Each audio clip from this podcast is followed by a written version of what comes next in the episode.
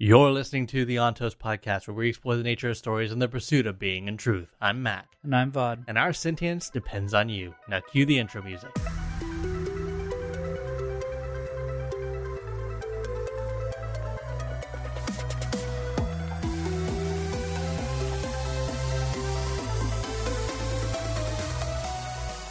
Once Ruin was free from his prison, he was able to influence people more strongly.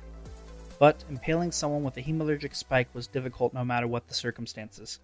To achieve such things, he apparently began with people who already had tenuous grips on reality. Their insanity made them more open to his touch, and he could use them to spike more stable people. Either way, it's impressive how many important people Ruin managed to spike. King Pingrod, King Penrod ruling Luthadel at the time is a very good example of this.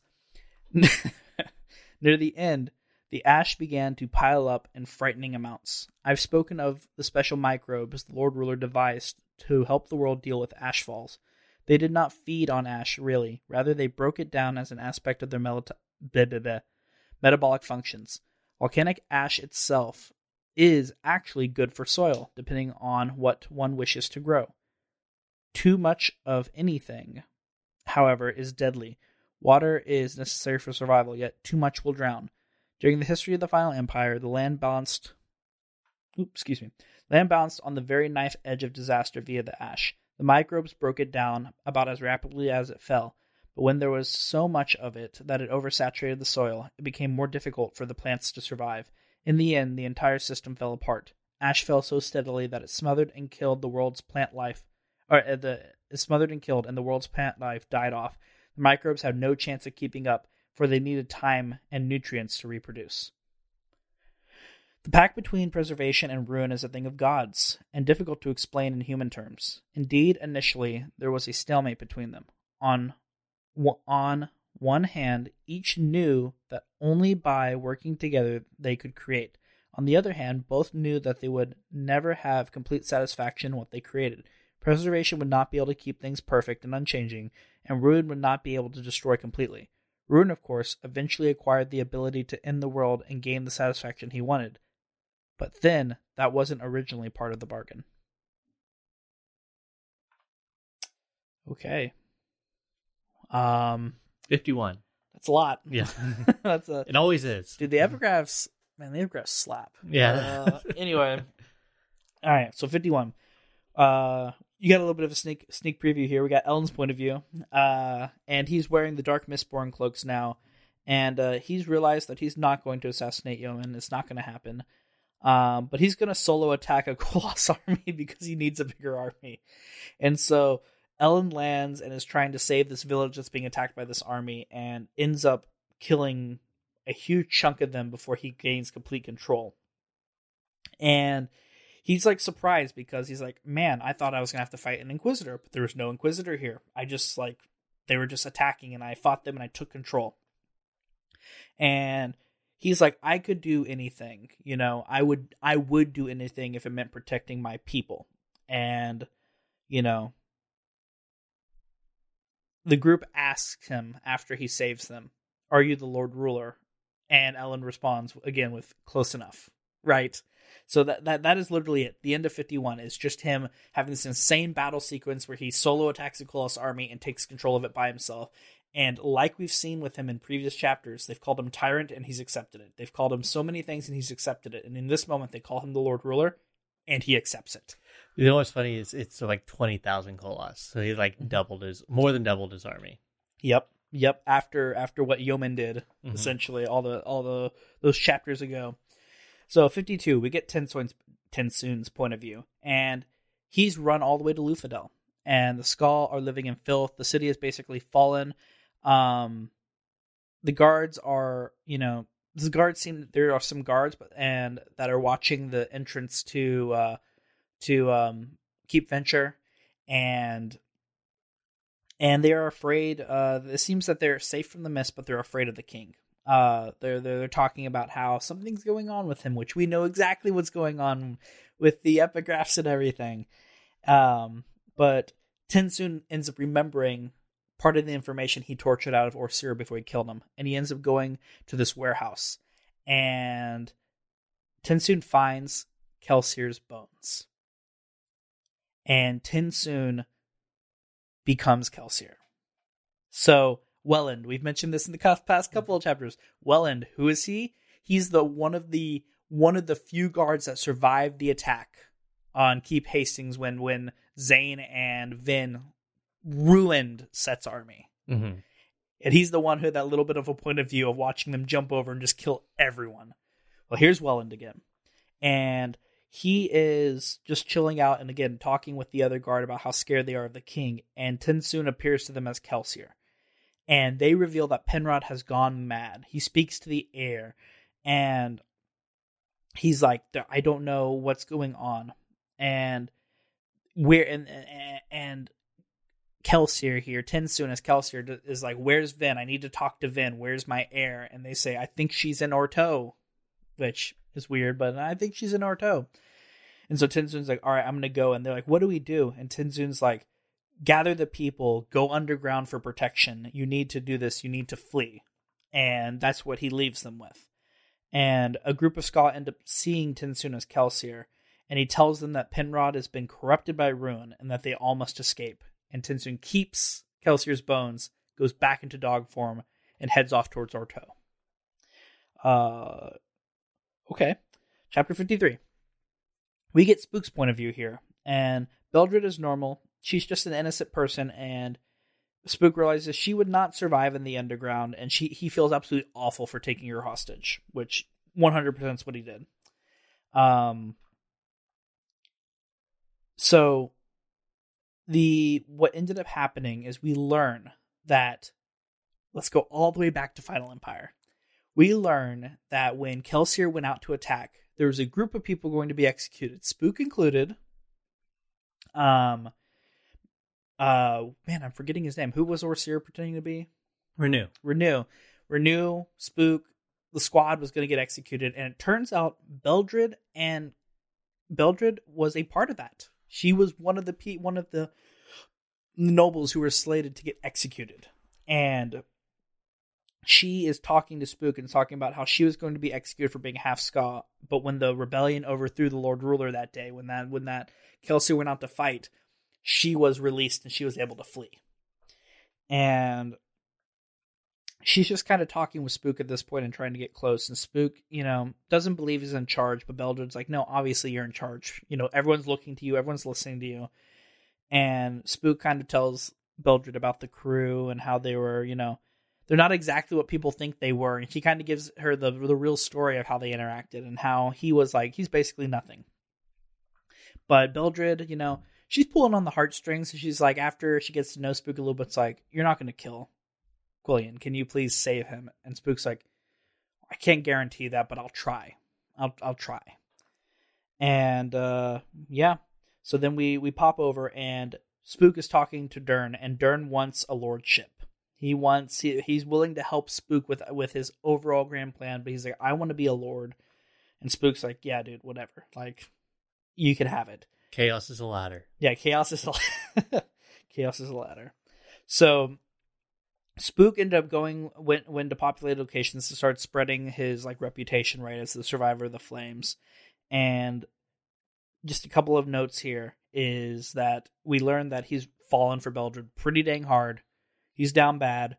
Um we realize that he kind of has this thought process of power is, you know, a terrible thing and and he's seeing firsthand what it's kind of making people become. And the last thing we uh, we get from it is that the group is kind of chanting about him and he's realizing that these people are really looking up to him and loving him. And kelsier goes look they love you. You deserve it. And that's the end of 53 so it was kind of a twist i didn't expect. Uh, one thing i thought was hilarious is um, so TenSoon takes kelsier's bones but he doesn't have hair. So mm. Kelsier's bald. Not just that, Kelsier would be without eyebrows too, which you know, I, I didn't think about that. I tried to find pictures online of like bald Kelsier, and none, don't look that up. Don't look none, that up. None exist. They don't. They, I can't find them. So if any artists out there want to do this, I mean, that ex- that that that that is canon now. Um, But what was interesting about the fight Ellen had, like he, he goes in and he fights all these Koloss, which is like Mhm. super intense, all this other stuff. Yeah, you know, really neat. Um, but what's really in- uh, interesting was there was no Inquisitor. Yeah, that's He's like, I, he was like, maybe he ran off or whatever. Like, it, but like, there's this big army or this big like clump of Koloss, and uh, he just like goes in there, goes ham, and then is like, yeah, I guess there's no one here to stop me. Um, but this was a a desperation move. I mean, uh, I think he pretty much admits it. Uh, I don't know if he fully really believed that he would be able to pull it off. No, I don't think he did either, but he did ultimately. It was a desperation move because he's actually listening to Cett. That's the way I'm seeing this. He actually listens to Cett. He goes, Well, we need to straight up attack. Well, Yomen's a genius and killed half my freaking Colossus, you Mhm. know? So he goes, I'm going to get more. And he went and he went after this army as, like you said, that desperation move of he ultimately needed more Colossus. And I really think leaving that, you know, leaving that uh, location with those Colossus, I think he's ready to attack. I think he like like we've had these other chapters, the past previous ones we talked about, where Elend's been talking to himself basically, and he's basically he's confirmed, I would do whatever it takes to save to save you know the world, save our people, and he's I think with that he's come to the conclusion that he's kind of being like Cett. He goes, if I have to use the Colossus to sack this entire city, killing countless thousands and thousands of people, I'm gonna do it. Yeah, I mean, I I think I think even if it wasn't this chapter, it was relatively recent. He was like, Elend was basically like, I know what I need to do. Yeah. and it was at least implied or outright stated like he's gonna have to attack uh Mhm. to attack the city. Um, the other thing that we kind of get with, with with this information is like, uh, told him to go to someplace, right? He told him so he, he I don't I don't know if he told him where to go. Oh, he told him to go to uh he asked is there a safe place to go? And Willem's like or one of the skulls like the caves, the caves that, you know, and he's like, Yeah, oh yeah, the where where the where the Where- survivor went? Yeah, because he said go underground. Yeah, he just said go underground to to escape. Yeah, where the caves where the where um, Kelsier had had his um Army, yeah. had his army.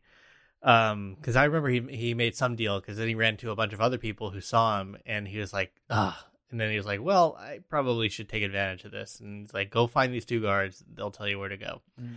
Um, and then Beldre's, you know, being half skaa, um, is a thing, which is kind of. Did we know that? Because I think that's the that was one of the big. He could have just revealed that. Like that's a big deal. Was like she has literal noble blood, and uh she's being protected. Yeah. And, and during this whole scheme. Yeah, the big thing here, right, that I think really was crazy is we we've talked multiple times. We talked about it. Either it was either this last episode or the episode before that. How characters come full circle. Everything comes full circle. We see Wellen as another example of coming full circle. Now, this is the guard that TenSoon told to gather everyone, right? And so, if we assume that this character is going to come full circle, this guard might have a very important role going forward, and what could be saving people, right? Helping helping these people flee a, a spiked Penrod. Which Um, he's seeing the the Penrod seeing the Lord Ruler.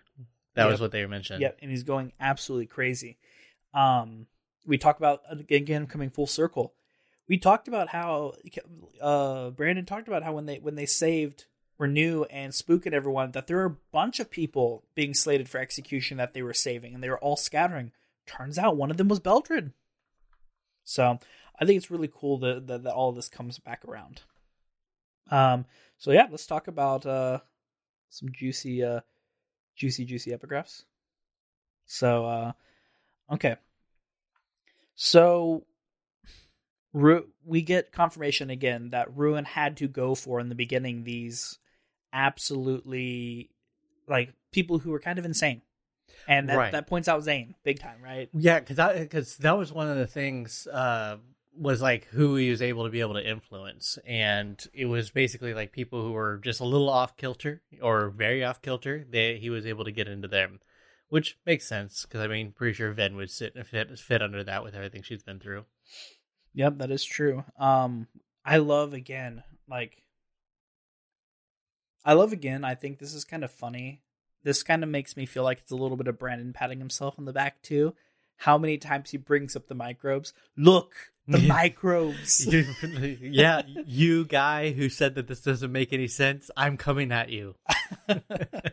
I predicted this, but like he goes all the way down to like this is even why they stopped working you know they weren't actually feeding on it you know they were just breaking it down um which got covered which coming back around things you know you know hindsight right here's 2020 uh yeah why didn't you just make it feed on the ash? Why did it have to only break it down? Well i yeah i mean it was one of those things that brandon was like uh, I'm I'm a fantasy writer, not really a sci-fi writer, so you know, forgive me, you know, for I have sinned when it comes to science. Um, but I don't know, like, is there a specific reason for why that would be the case? You know, I even you know studied this stuff, and I can't tell you exactly why. Uh, or well, because for this exact reason, it was genius. It's it's why the ash is destroying the world now. Indeed, indeed. But I think it was really cool. Um, then the thing is, we haven't gotten the full information yet, but the bargain struck between preservation and ruin. Right. And it was talking about, you know, what was necessary to be able to create the world. Um, and did, I forgot, did this one mention the, senti- the sentience thing? No. No, no, no. So we're going to be getting into things like that. Um, and so it's like this, we know that preservation you know, was around, um, that his power was used to create the prison, and that there was a decision between he and Ruin about something. But we haven't seen preservation yet. Yeah, like so we just aren't. we, we just keep hearing of him. Yeah, the thing here that I wanted to talk about was that last sentence where it says Ruin, of course, eventually acquired the ability to end the world and gain the satisfaction he wanted. But then that wasn't originally part of the bargain. That's the the big thing I wanted to lean in here because it's like so obviously Ruin's breaking the bargain, right? He has to be somehow. It's not he's getting something that wasn't a part of it. But uh we're gonna figure that out here by the end of the by the end of this week. I can't tell you whether it's the next chapter or not, but we're gonna figure more about that out, and I'm kind of excited to move forward. Hey everyone, Vaud here. Please rate our podcast and follow us for regular episodes Monday through Friday. If you enjoy listening, consider subscribing. We are a very small project, so please support us with likes and comments. You can find us on Patreon at patreon.com slash ontos. That's patreon.com slash O-N-T-O-S. Thanks again, and remember, our sentience depends on you.